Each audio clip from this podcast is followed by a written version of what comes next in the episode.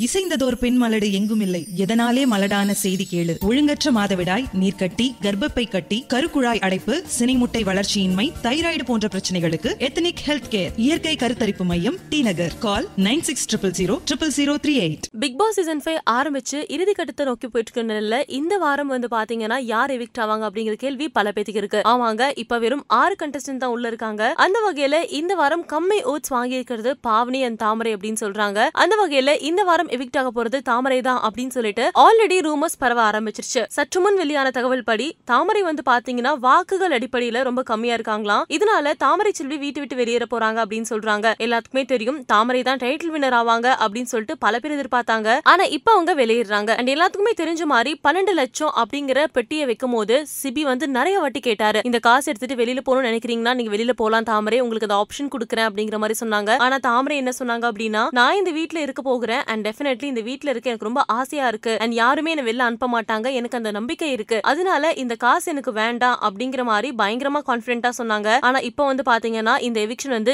எல்லாத்துக்கும் ஒரு மிகப்பெரிய ஷாக் அப்படின்னே சொல்ல முடியும். ஆனாலுமே தாமரைக்கு இது ஒரு பெரிய பிளாட்ஃபார்ம் ஆமாங்க. எங்கிருந்தோ வந்து இப்போ மக்கள் மனசுல நீங்க இடம் பிடிச்சிருக்காங்க. அவங்களுக்கும் தனி set of craze and fan base டெஃபினட்டா இருக்கு. இந்த பிக் பாஸ் நிகழ்ச்சி மூலமா தாமரை வந்து ரொம்பவே பரிட்சமான முகமாயிட்டாங்க. உங்களுக்கு தாமரையை எவ்வளவு பிடிக்கும்னு சொல்லிட்டு மறக்காம கமெண்ட்ல பதிவு பண்ணுங்க. அண்ட் டெஃபினெட்லி இந்த நியூஸ் கன்ஃபார்மா என்ன அப்படின்னு சொல்லிட்டு நிகழ்ச்சி பார்த்தா தான் தெரியும். ஒருவேளை தாமரை எவிக்ட் ஆயிட்டாங்க அப்படின்னா உங்க கருத்துக்கள் என்ன இருக்கும் அப்படிங்கறத மறக்காம கமெண்ட்ல பதிவு பண்ணுங்க. மறக்காம சினி உலகத்துக்கு லைக் பண்ணுங்க ஷேர் பண்ணுங்க சப்ஸ்கிரைப் பண்ணுங்க.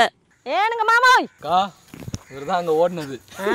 நான் பாட சொன்னீங்கன்னா அப்புறம் ஓடாம என்ன பண்ணுவாரு? அப்படியே ஓடிலான்னு பார்த்தேன். வழி இல்லை வீட்டுக்கு கூட்டு ஹலோ போகணும் அது ஒரு இருபத்தி நாலு வருஷத்துக்கு முன்னாடி ஓடி கரெக்ட் இனி யோசித்து புண்ணியம் இல்லை. முடிஞ்சு போச்சு. லாக் ஆயிட்டீங்க. சரி எப்படி இருக்கீங்க சார்? நல்லா இருக்கேன். நீங்கள் எப்படி இருக்கீங்க? நாங்க ரொம்ப நல்லா இருக்கிறோம். சாப்பிட்டுட்டும் நல்லா இருக்கீங்களா? ஆமா அப்படிதான் சொல்ல சொல்லி மிரட்டுறாங்க அவங்க. ஓகே.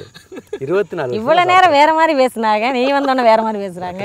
நாங்களாம் ஒரு ஒன்று ஆணுடைய கஷ்டம் இன்னொரு அது அது கரெக்ட் தான் அதுதான் கரெக்ட். சரி சொல்லுங்க. சரிண்ணா இப்போ உங்ககிட்ட கேட்கணும் அப்படின்னா நிறைய பேர் இப்போ வந்து வீட்டில் இருக்கிறவங்க பொண்ணுங்க வேலைக்கு போனாலே வேண்டாம் அப்படின்னு சொல்ற காலகட்டம் போய் இப்போ வந்து பொண்ணுங்களும் வந்து எல்லா டிபார்ட்மெண்ட்லையும் போய் அவங்களும் சாதிக்கணும் அப்படின்னு சப்போர்ட் பண்றாங்க.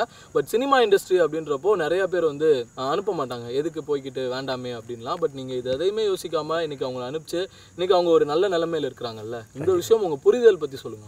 இது என்னை பொறுத்த வரைக்கும் உங்கள் கேள்வி நல்ல கேள்வி. எந்த துறையிலையும் பெண்கள் சாதிக்க முடியுன்றது உண்மை. அதில் குறிப்பாக வந்து திருமணத்துக்கு பின்னாடி கணவன்கள் அனுமதிக்கிறதுன்றது ஒரு பெரிய கேள்வி என்கிட்ட அடிக்கடி நிறைய பேர் கேட்டுட்டு இருக்க கேள்வி. என்னை பொறுத்த வரைக்கும் அதுவும் ஒரு துறை அவ்வளோதான் அதுலேயும் பெண்கள் சாதிக்க முடியும் அவங்களுடைய திறமையை காட்ட முடியும். அவங்களுக்கு திறமை இருக்குது அவங்க சுயமாக செயல்படணும். அதுதான் என்னோட கருத்து. இன்னும் கூட இப்போ கூட சமீபத்தில் பீகிள் படம் பார்த்தீங்கன்னா கூட விஜய் ஒரு இது சொல்லியிருப்பா அப்படி. நீ வந்து ஒவ்வொரு பெண்ணுக்கு பின்னாடியும் கணவர் இருக்கணும். ஆனால் நம்ம பழமொழி ரொம்ப காலம் என்ன வச்சுருக்கோம் ஆணுக்கு வெற்றிக்கு பின்னாடி பொண்ணு இருக்காங்க அப்படின்னு நினச்சிருக்கோம் ஏன் இப்படி மாற்றி பார்க்கக்கூடாது அதுதானே கான்செப்ட் அவ்வளோதான் மிகப்பெரிய கேள்விக்குறியா இருக்கிறது. போனி கபூர் யுவன் சங்கர் ராஜா இவங்களுக்குள்ள எதுவும் மனக்கசப்பு ஏற்பட்டிருக்குமா? நான் வந்து இதை பற்றி விசாரிக்கும் போது நமக்கு கிடைச்ச தகவல் என்ன அப்படின்னா அந்த தகவல் உண்மைதான். சமீப காலமாக இந்த படம் தள்ளி போனதுக்கு கூட அவர் வந்து ட்வீட் எதுவுமே போடலை. அப்போம்போது தான் இதை பற்றி கேள்வி எல்லாருக்குமே தோணும். பின்னணி இசை அமைக்கலை. இது போஸ்ட்போண்ட் ஆகுதுங்கிறத நம்ம போட்டோம்னா போஸ்ட்போண்ட் ஆனது இவர் கொண்டாடுறாரோ அப்படின்னு